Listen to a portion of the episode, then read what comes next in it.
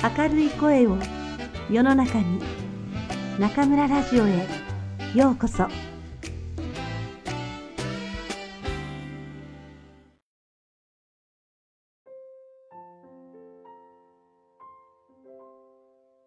あなたにありがとう。松浦弥太郎。第三章。うまくいかないとき大切なのは引き返す勇気。不満を言わない。自分の気持ちを言葉にするのは大切なことです。ことにネガティブな感情であれば表に出すことで心にわだかまっていたモヤモヤが消えることもあります。それでもほどほどにしておいた方がいいでしょう。断るごとに不満を口にする人と一緒にいてああ、楽しいと思う相手など、いやしないのですから。友達とカフェでお茶を飲んでいるだけでも、不満をいくつも並べる人がいます。冷房が効きすぎる。注文を取りに来るのが遅い。お菓子が甘い。コーヒーが薄い。もし全部がその通りだとしても、いちいち不満を言ったらカフェでのひとときは随分不愉快なものになるはずです。自分の感情を遠慮なくぶちまけることで場を乱してしまうのです。もしかすると一緒にカフェにいる別の人は空調はちょうどいいし、お菓子もコーヒーも美味しい。注文を取りに来るのが遅い話に夢中で気がつかなかったな、と思っているかもしれません。自分一人の都合で不満の雨を降らせ、周りのみんなをびしょ濡れにする権利など、誰にもないと僕は思います。不満を言う人の厄介な点は、あらゆる状況に不満の種を見つけ出すこと。仕事でも、プライベートでも、最初のうちは状況や条件についてあれこれあげつらいますが、やがて犯人探しが始まります。〇〇さんがだからうまくいかないと最終的には誰か一人の責任にし、その人を追い詰めなければ気が済まなくなるようです。人のせいにすると不満攻撃はさらに激しさを増します。ターゲットが決まったので、あれこれ言いやすくなるのでしょう。人のせいにするとは、自分では何もできなくなることでもあります。今私が苦労しているのは、〇〇さんのせいだ。と言った途端、主導権は〇〇さんに移ります。すなわち、自分が状況を変えようとしても変えられなくなってしまうということ。被害者意識を振りかざすと話し合いもできないので、不満のもとの解決もおぼつかなくなります。こうして考えていくと、不満はストレス発散どころか、自分も相手も蝕む毒にしかならないものかもしれません。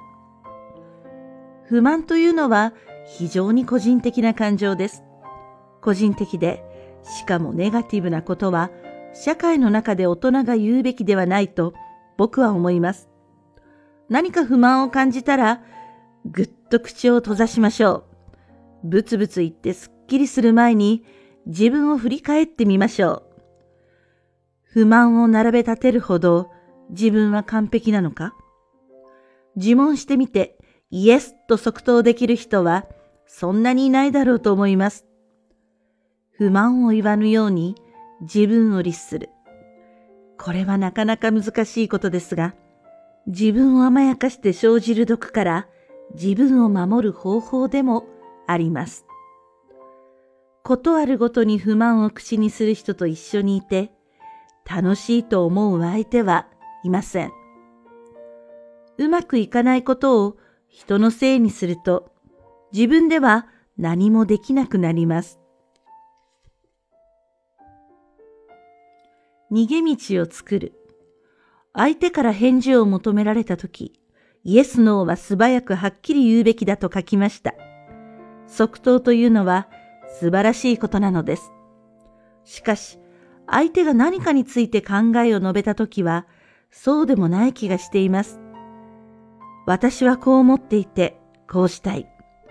仮に相手の意見が自分の考えと違っていたとしても、いきなりそれは違うと脳を突きつけるのは乱暴ではないかと思うのです。ちょっと違うだろうと思っても、まずはじっくり聞いて、一旦受け入れる。へえ、そんなことに気がついたんだ。それはすごいね。と褒められるところを見つけて、その点はちゃんと褒める。その上で、でもこういう考え方もあるんじゃない？あるいは、この選択肢はどうだろう？と自分の意見も付け加える。このやり方だと、相手は素直な気持ちで存分に話してくれるし、自分では考えられないアイディアも生まれます。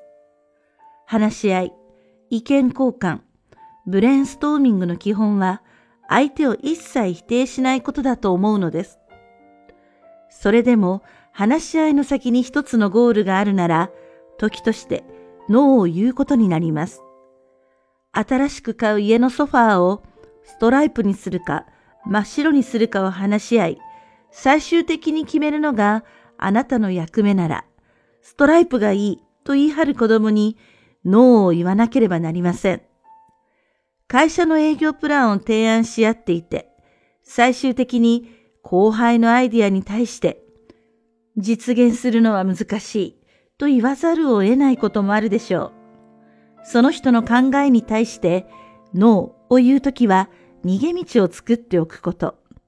なぜなら意見や考えやアイディアはその人の根っこから生じていることが多いもの。それを全否定されたら嫌になってしまいます。今の家にはストライプのソファーは似合わないけれど、ストライプって本当にかっこいいよね。自分の持ち物で使ってみたらどう？今回ソファーについて子供のアイデアは採用できないなら、その点にはノーを言うべきですが、ストライプは好きだという気持ちまで否定してはいけません。その営業プランは今回は見送るけれど、目の付けどころはすごくいいよね。別のタイミングで試せるかもしれない。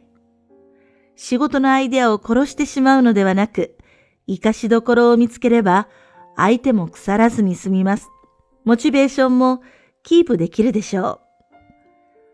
トラブルが表面化して誰かと対立し、脳をはっきり突きつける側に立ったこともあります。全面的に相手に非があり、あなたはどれだけ責めても当然というような場合です。そんな時、大抵相手は身構えています。こんなことをしでかしたのだから、今日は怒られて当然だ。どんなに叱られても仕方がないだろうな。自分で自分が間違っていたことに気づき、手をついて謝りたいくらいの気持ちになっていることだってあるでしょう。そんな時こそ、相手に逃げ道を作りましょう。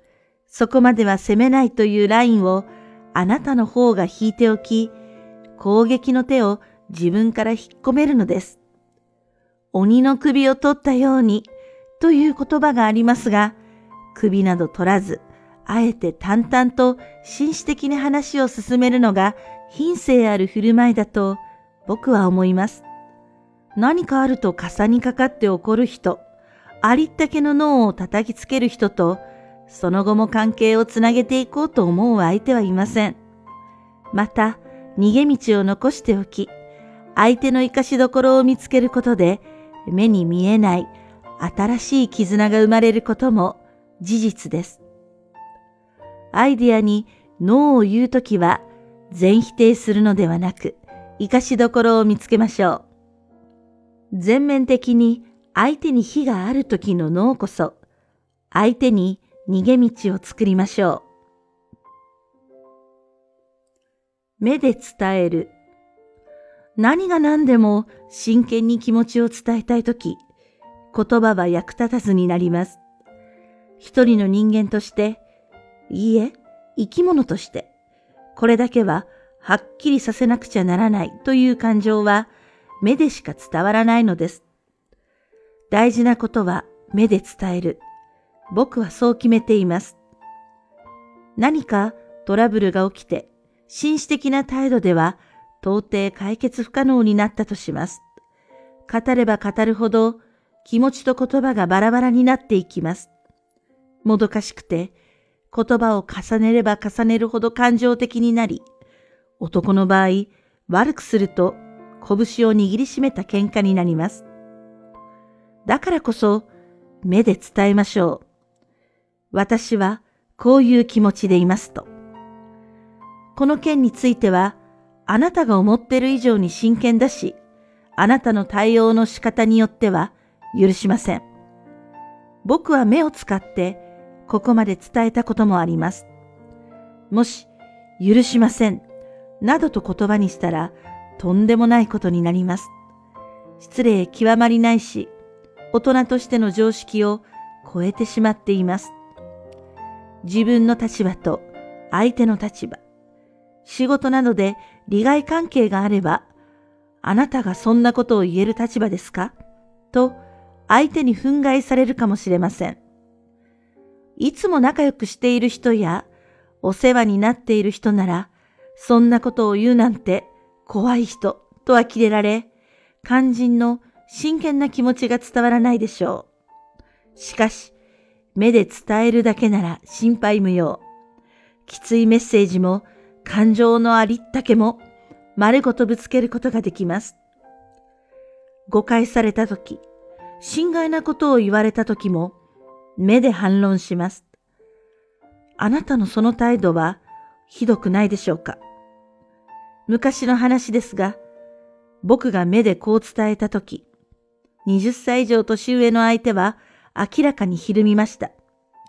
お互い気持ちは一切言葉にしていません。しかし、それ以上の真剣なやりとりを僕らは目と目で交わしたのです。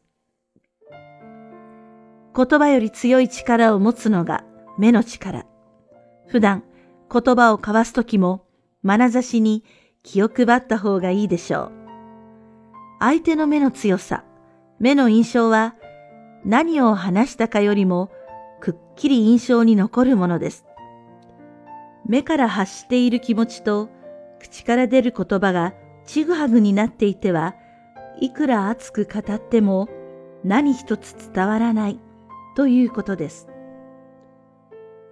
本当に大事なことは目で伝える。僕はそう決めています。言葉以上に強い力を持つのが目の力です。普段から眼差しに気を配りましょう。